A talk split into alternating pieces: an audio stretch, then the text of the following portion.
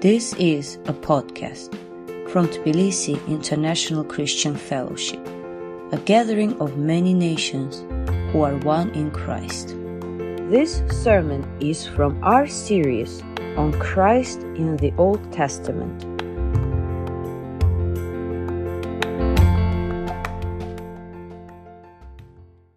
Our scripture today is taken from the book of Numbers, chapter 20, verses 1 through 13. In the first month, the whole Israelite community arrived at the desert of Zin, and they stayed at Kadesh. There, Miriam died and was buried. There was no water for the community, and the people gathered in opposition to Moses and Aaron. They quarreled with Moses and said, If only we had died with our brothers um, when our brothers fell dead before the Lord.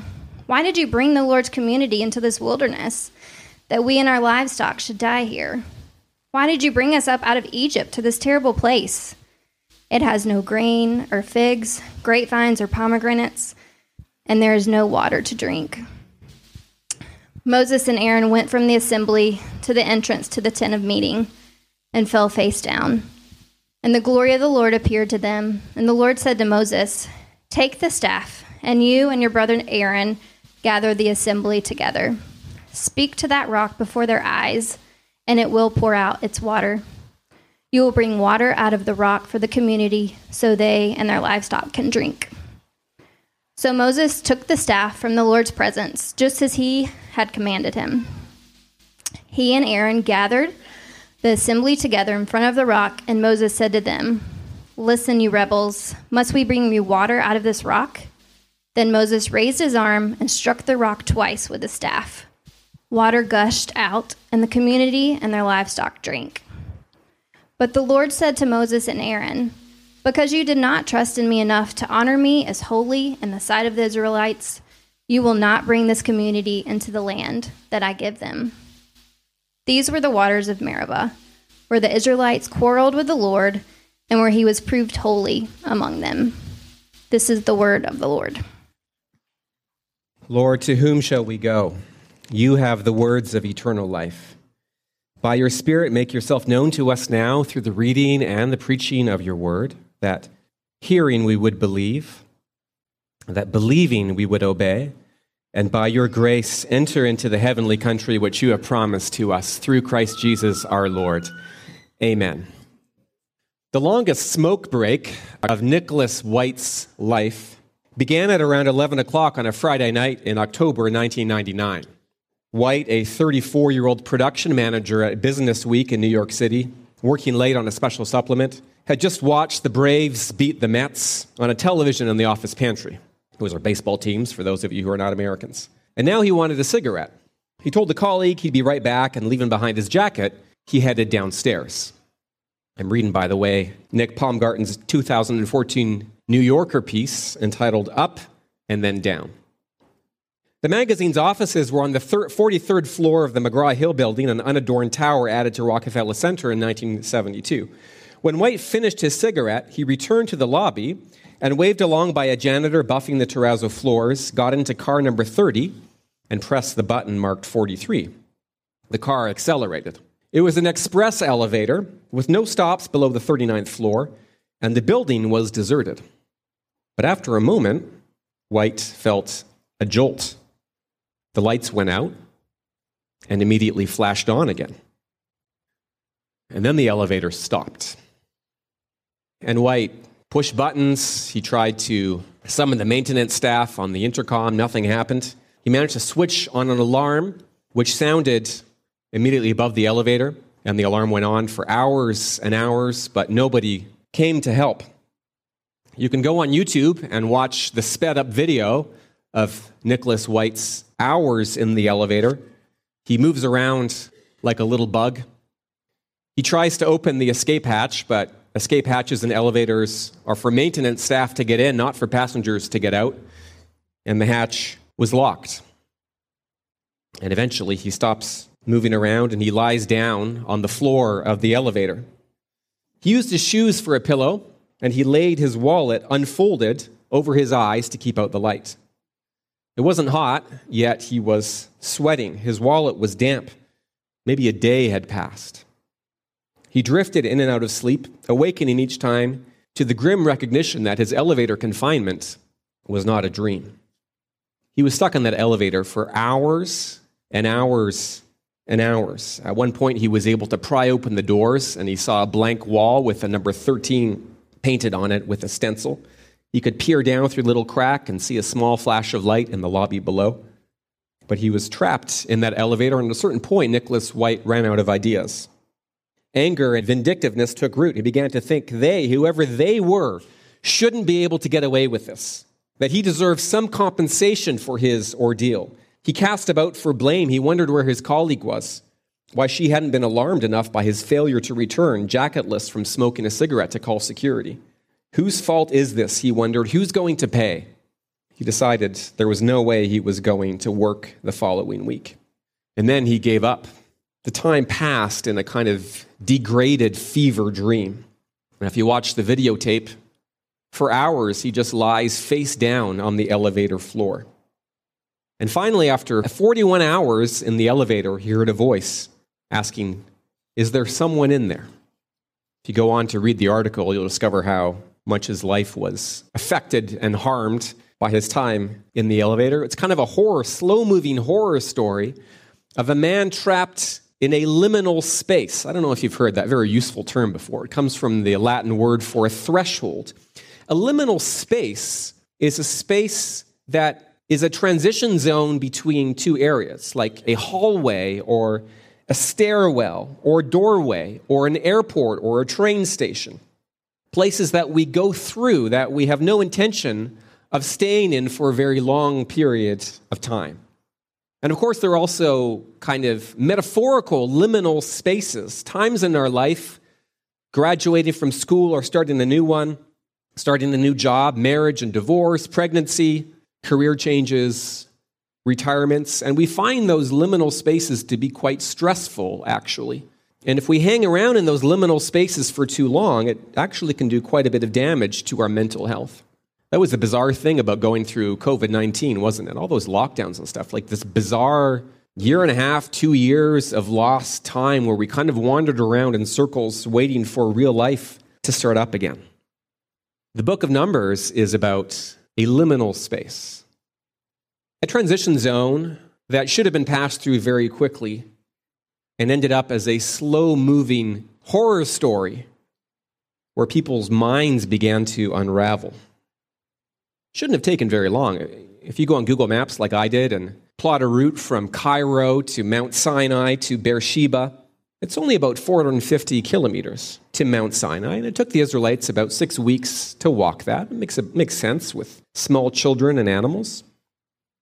And the next segment of the trip, the second half from Mount Sinai to Beersheba, that's 430 kilometers. It will take you five hours and 23 minutes to drive that. You could leave after lunch and arrive before dinner. Traveling north on Route 50M along the Gulf of Aqaba, you cross the Israeli border at Taba and you head north on Route 90. Nothing could be simpler. And honestly, Numbers could have been a much shorter book.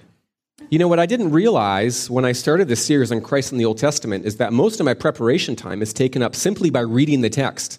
I'm like, man, it's Thursday and I still haven't finished this book of Numbers. How many chapters are there in this book? It just goes on and on and on.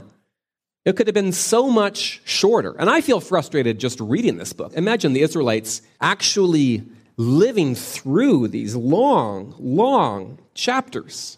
It could have been much shorter because they were right at the exit door.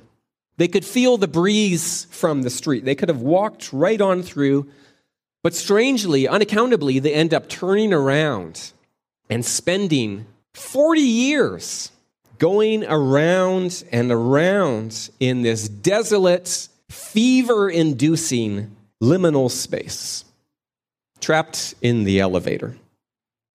So close, and yet so far. Does that describe anyone's life here today? Going around meaninglessly in circles, seeming to make no progress slowly losing your mind. Numbers begins at the foot of Mount Sinai, this awesome mountain in the wilderness. They'd spent months there. God had revealed the law to Moses. There'd been this splendid theophany of God's fiery glory. and they had constructed the tabernacle, this tent of meeting where God Himself dwelt. We call this the book of Numbers in English because of the census at the beginning of the book. It's actually a military census counting the number of fighting men from which the tribes of the Levites are exempt. They're a special elite bodyguard protecting and caring for the tabernacle. They have special duties to guard and tend the purification, the sacrifices, and all the rest of the people are camped around this tabernacle. And finally, in Numbers chapter 10, the cloud of God's presence begins to move. And after a year at the foot of this mountain, the people at last are in transit. It's been a long time at Sinai. If you read through, it begins at Exodus chapter 14, the entire book of Leviticus, Numbers 10, that's 59 chapters of material. This is a huge chunk of the Bible spent on that year. And I imagine the Israelites might have been getting a little antsy, impatient to move on, but in God's mind, it's vital that they take the time to linger in His presence, stay in place, be still, watch, and listen, and receive my instructions for life in my presence. You'll be in the promised land soon enough. It's merely weeks away. Just, just stay here and listen. These families spent a whole year camping in tents in the desert. How rough must that have been? Couldn't wait to cross the river into this green, leafy, pleasant land, move into their little cottages with their fig trees and their grapevines, and settle into life. It was all going to be so easy. It's like that so called sport, T ball. Did any of you play that when you were like four, five, six years old? I was very good at that sport. It's the only sport that I really ever had any success at. And for those of you who don't know it, it's like baseball, but without the actual challenge of hitting a moving ball that's pitched to you. At home plate, there's just this sort of tube, and the ball is just sitting there on top of it. And all you have to do is swing the bat and connect somehow with the ball, or even the tube. It's a beautiful, beautiful sport for those of us who are not quite so coordinated. And this is basically what Israel was offered. Like, here's the ball right here, the promised land. God is going to hand it to you, and all you have to do is take it. All you have to do, guys, is try not to get lost following a huge ball of fire in the sky. All you have to do is walk outside and pick up the free bread that has fallen from the sky for you to eat. All you have to do is not put any scorpions down your pants, and keep your mouth shut. Could have been so easy. And this book could have been so short. And Israel actually did manage to do this for three days. And then, Numbers 11, verse 1 the people complained about their hardships in the hearing of the Lord. And it launches an avalanche, an unending cycle in this book, whining moaning, complaining, grumbling. What the old King James Version calls murmuring. These people are just walking behind Moses, and there's this muttering. 40 years of that. This is the family road trip from hell. With two million bratty children in the back seat, Moses and Aaron up front, threatening at any moment to pull over and just cancel this whole thing. These people complain about everything. They begin wailing. They're actually in their tents, sobbing, complaining about the manna. It's too boring. It's too plain. We want to change. We miss the cucumbers. We miss the melons. We miss the leeks, the onions, and the garlic back in Egypt. Ah, oh, it was so great when we were slaves, and all we want is some meat. And God listens and he sends a whole flock of quails that just land on the ground. And the people in their greed eat them, and many are struck down by a plague.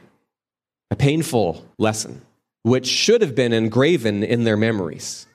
They can't seem to help themselves touching this hot stove over and over and over again. It's not just the ordinary people, it's not just the riffraff and the rabble. Even a jealous Aaron and Miriam challenge Moses' authority. They want to be in charge. They want to be on stage. They want the limelight. They're not happy with what they've received. And Miriam is struck temporarily with a skin disease.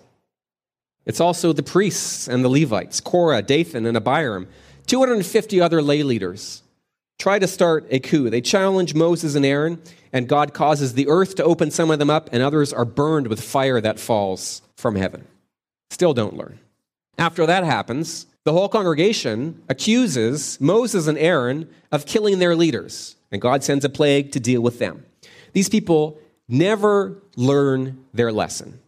Their foreheads are just solid bone all the way to the back. No matter how much they are disciplined by God, they never get it.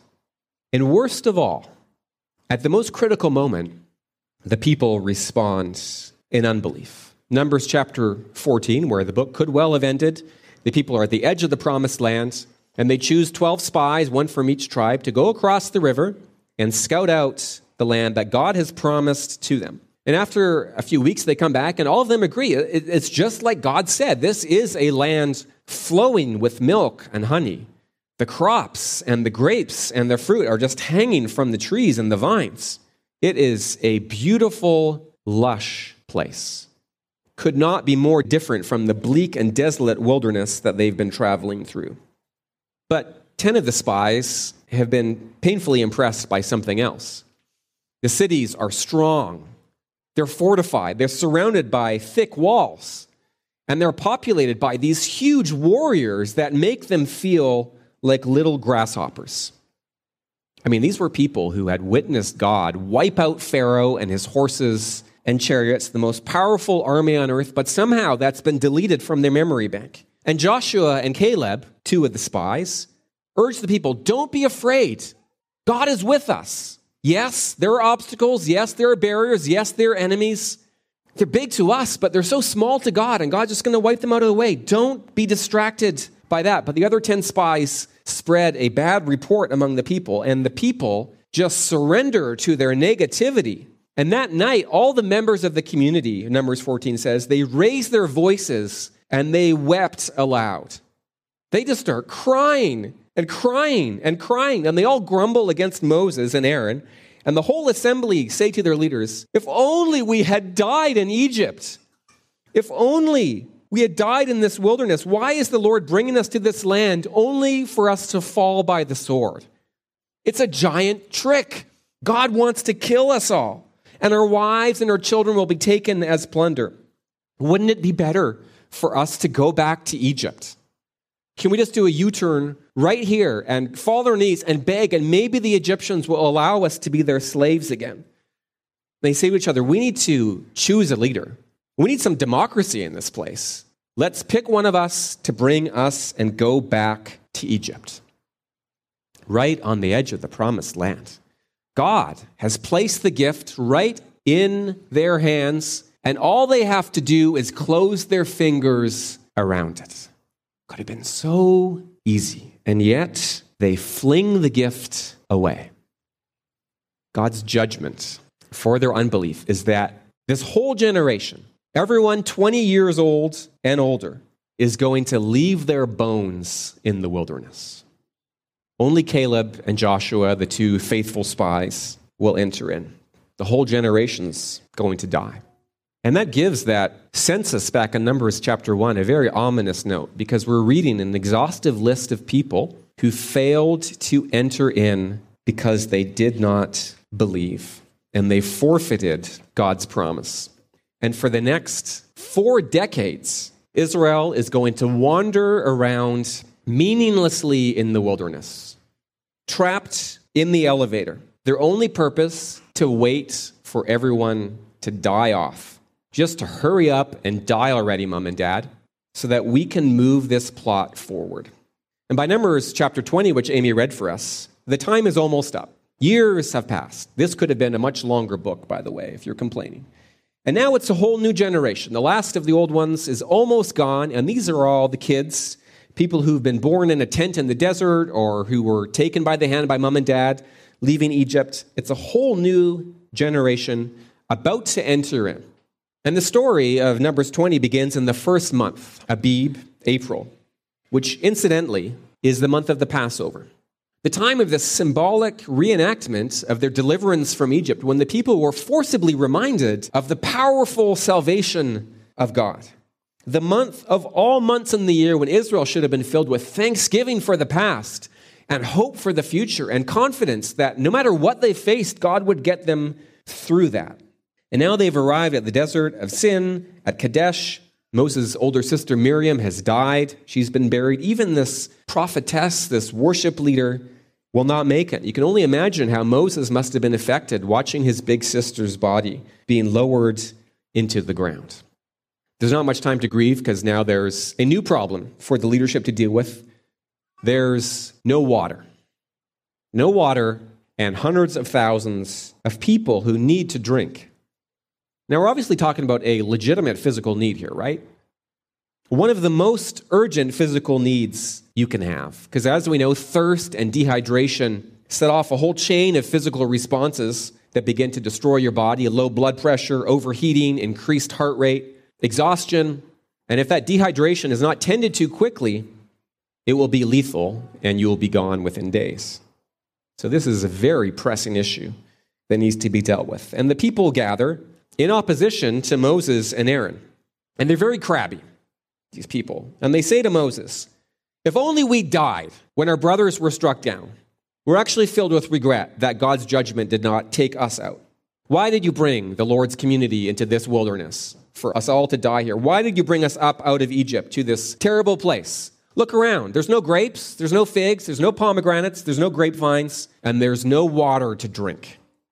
They need to vent their panic, their fear, their anger on someone, and of course, the leaders are the obvious targets. It's all Moses and Aaron's fault, isn't it? For leading the people into this dead end. The irony, of course, is that if only Israel had had just a little faith, they would have been in the promised land years and years ago enjoying all the grain and figs, grapevines, and pomegranates they could wish for. And yes, that had been the sin of a previous generation, but it's quickly becoming obvious that this new generation would have reacted exactly the same way. They're just as faithless. They're just as unbelieving. They're just as rebellious. They're just as pig headed as their parents have been. And by their actions, they're fully endorsing the rebellion of their parents. But of course, they blame others. I don't know if it's possible for a meme to be prophetic, but there's one of a guy riding a bicycle. It's actually taken from a, from a French comic. And the first, it's three panels. In the first panel, he's on his bicycle and he's holding a stick in his right hand. And the second panel, he leans forward and he puts the stick between the spokes of his wheel. And the final panel, he's lying on the ground in the fetal position. And the caption reads, Why would God do this to me? That is the book of Numbers right there. Perhaps it's prophetic for you today. I'll just leave that on your conscience. Because we do that, don't we? We mess things up for ourselves, and then we get angry at God. God, how could you allow this to happen? Why didn't you stop me? And this is exactly what Israel is doing blaming Moses and Aaron, and behind them, God, for their own sin. You know, they, they sh- really should have had a little faith. Because after Sinai, all these experiences that happened before Sinai get mirrored afterwards. And there had been a very similar occasion in Exodus chapter 17 where there also was no water. And God had told Moses, Strike the rock, and the water will come out. And sure enough, this geyser appeared, and the Israelites slaked their thirsts, and they were taken care of. And surely, before they died, mom and dad would have mentioned that story to their children.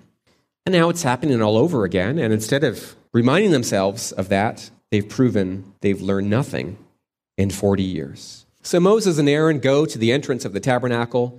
They fall on their faces to intercede for the people, and the glory of the Lord appears to them. And God's voice gives them very specific instructions. Take the staff, the Lord says, and you and your brother Aaron gather the assembly together. Speak to that rock before their eyes and it will pour out its water. And you will bring water out of the rock for the community so they and their livestock can drink. Notice, by the way, there's no rebuke from God, there's no threatening of judgment, there's no promise of punishment, even though, as verse 13 makes clear, the people are really quarreling against the Lord and not against Moses and Aaron. But you know, the amazing thing is that God's determination to bless is far stronger even than Israel's determination to rebel. God listens to his people's needs, and somehow he ignores all the bitterness, all the unbelief, all the bad attitude. He listens to his people's needs, however poorly expressed, and he takes the responsibility to meet them. God's instructions were very clear and very specific, and Moses begins to do what God commands. He takes the rod from the Lord's presence and he gathers the whole assembly together in front of the rock. And so far, Moses is doing exactly what God had told him to do. And then he starts to ad lib a little. He starts to do a little, a little improv. You know, whenever a preacher says something really stupid, nine times out of ten, he strayed from his notes and said something that popped into his head on the spur of the moment, which seems really brilliant at the time. And then your wife really lets you have it in the taxi on the way home. Moses is not sticking to his notes. He's not sticking to the script God had given him, which had no dialogue, had no monologue, had no speech. Moses decides to open his big mouth and let it rip. Now, this is not the first attack that Moses has had to endure in the book of Numbers. His capacity to take abuse has been remarkable. Again and again, Moses is accused, he's attacked, he's verbally assaulted. People assign him the worst possible motives despite his faithful service, and he says nothing.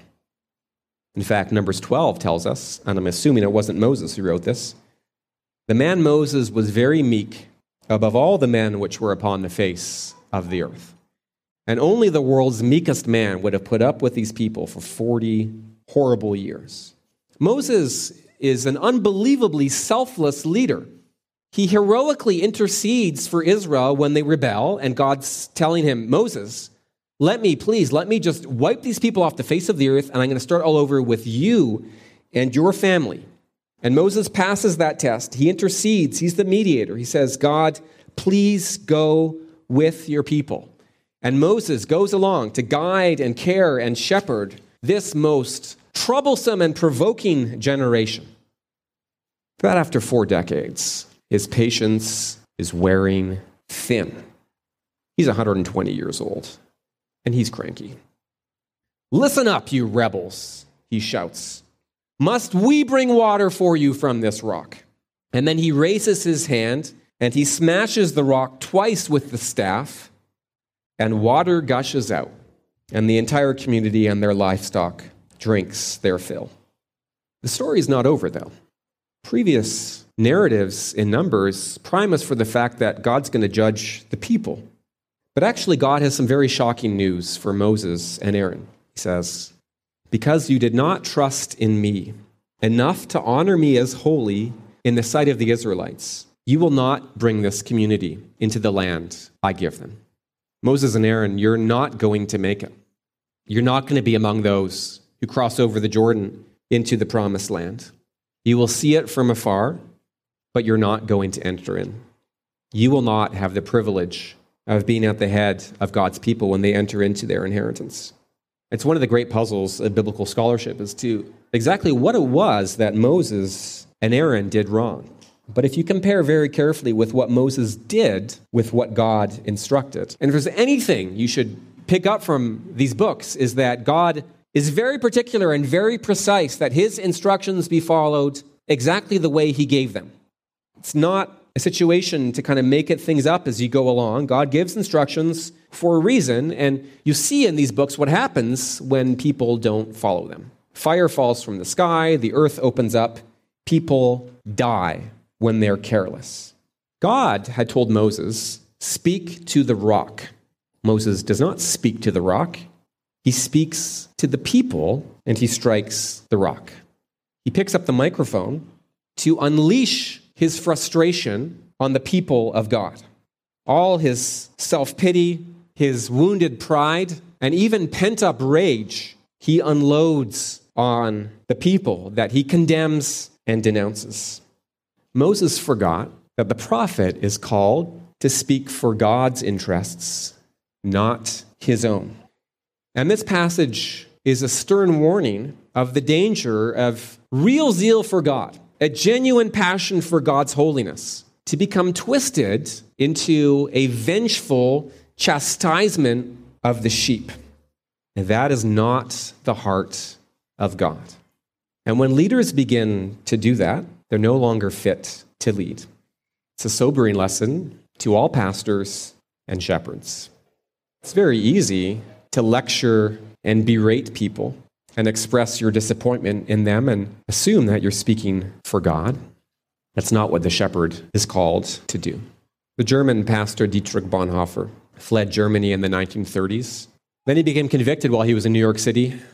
God has called me to go back and suffer with his people.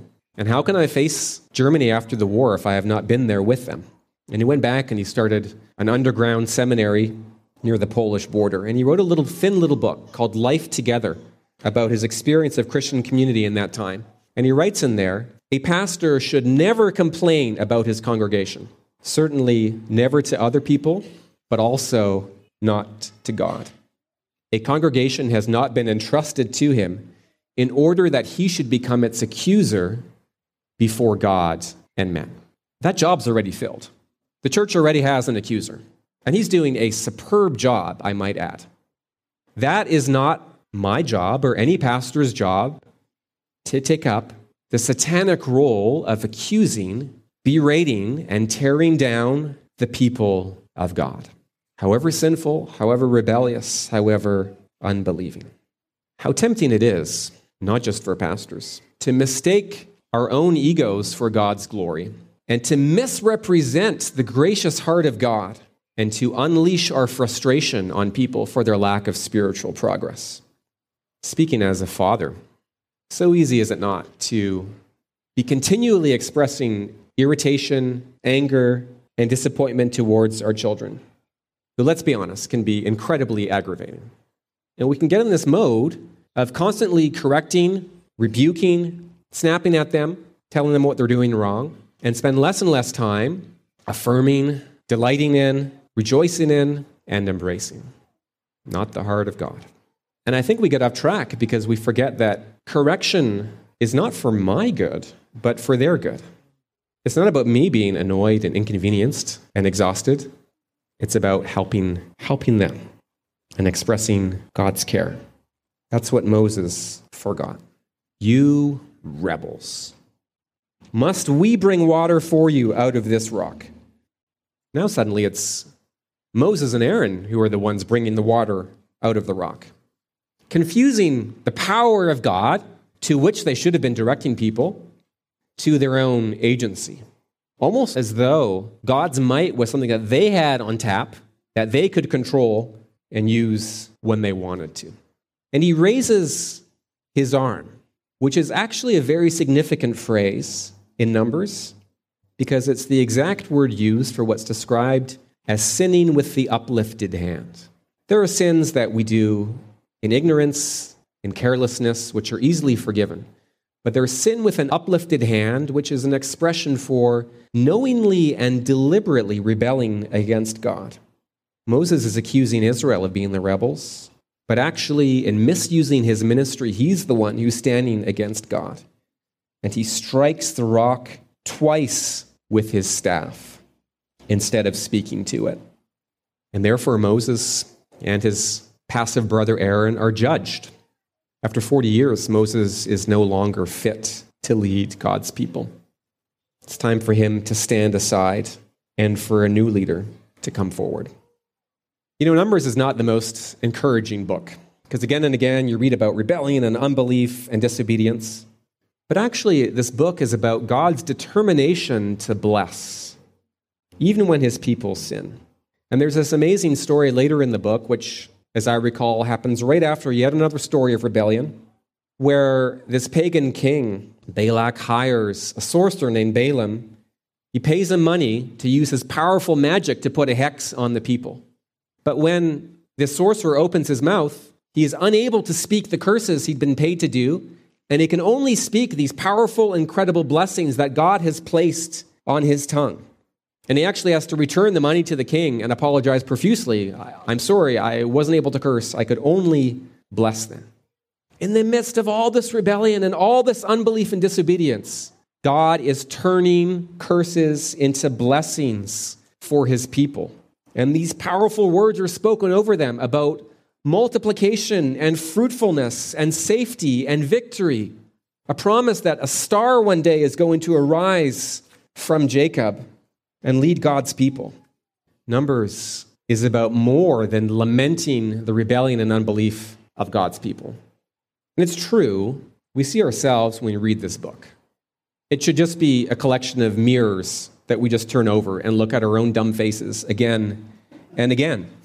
Because do we not find it hard to believe ourselves? The things that God has promised seem so hazy and unreal. And the wilderness is right here. And it seems like the only thing that exists. And we're the morons taking the stick and putting it in the spokes again and again and flying over the handlebars. But God has not given us this book to accuse, but to announce. He has not sent me today to speak words of shame, but to point to living water. Your sin and your unbelief, serious as they are, and God calls us today to repent of those things, will not have the last word. Your incredible ability to screw things up for yourself is not going to have the last word. Your lack of faith will not have the last word. God gets that word, and it is a word of blessing. I'm sorry to tell you as we go through this series that this will not be the last example of rebellion and disobedience among God's people. We have a lot of books with a lot of garbage to get through. But the greatest sign of God's determination to bless is that he is going to send Jesus, his son. Moses was a great leader. He's a towering figure in the Old Testament, but in the end, he was flawed and he failed. And there will be many other leaders, there will be many other kings, there will be many other prophets, some greater than others. All of them are flawed, all of them will fail, but not Jesus. He alone fully and completely represents the heart of God among us. He has come not to condemn the world, but that the world might be saved through him. He is completely clear eyed about the sin of his people, and he weeps over it. But he did not come to strike, but to be struck himself to release God's grace. And it's true, we do need to take these words as a serious warning. Paul says in 1 Corinthians 10 that these things were written for our instruction, for our example. And he points out that God was not pleased with most of God's people in the wilderness. Their bodies were scattered all over the ground. These things occurred as examples to keep us from setting our hearts on evil things as they did. There is warning about falling short and failing to enter God's rest if we neglect such a great salvation. But Paul also points out that in the wilderness, the people drank from the spiritual rock that accompanied them, and that rock was Christ, he says in 1 Corinthians chapter 10. An amazing statement. That rock was Christ. All along, Jesus was going along with the people of God, present to supply all their needs. And the rock is here again for God's people today. Strangely, it's a movable rock that goes along with the people of God as we wander around in this liminal space.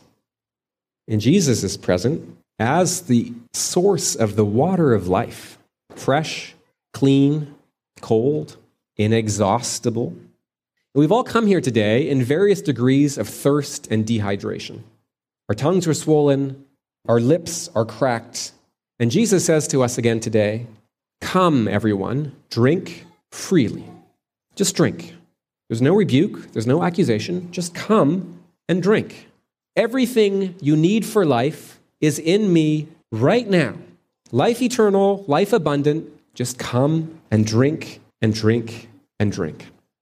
It's the only way to survive the wilderness. Going in again and again to Jesus continuously. We're not doomed to die. Our bones are not condemned to be scattered over the wilderness. Christ is with us, guaranteeing all the promises of God. They're yes and amen in Him. So, shall we pray now and ask God to help us by faith drink deeply of the water of life? Heavenly Father, we come to you and we do confess our own disobedience, our own faithlessness, our own slowness to trust in what you have promised. Now we ask that you would forgive us, Lord, and by your Holy Spirit, help us to step forward in faith, to close our hands firmly around what you have promised. Lord, we are so grateful for the gift of Christ. We are tired, we're weary, we're crabby, we're discouraged. Lead us by the hand to him and help us to drink. Refresh our souls, Lord. Refresh our spirits. Don't let us become weary and give up. Help us to press forward to receive all that you have secured for us in him. In his mighty name we pray. Amen. This podcast was from Tbilisi International Christian Fellowship. Learn more about us online at ticf-georgia.org. Thanks for listening.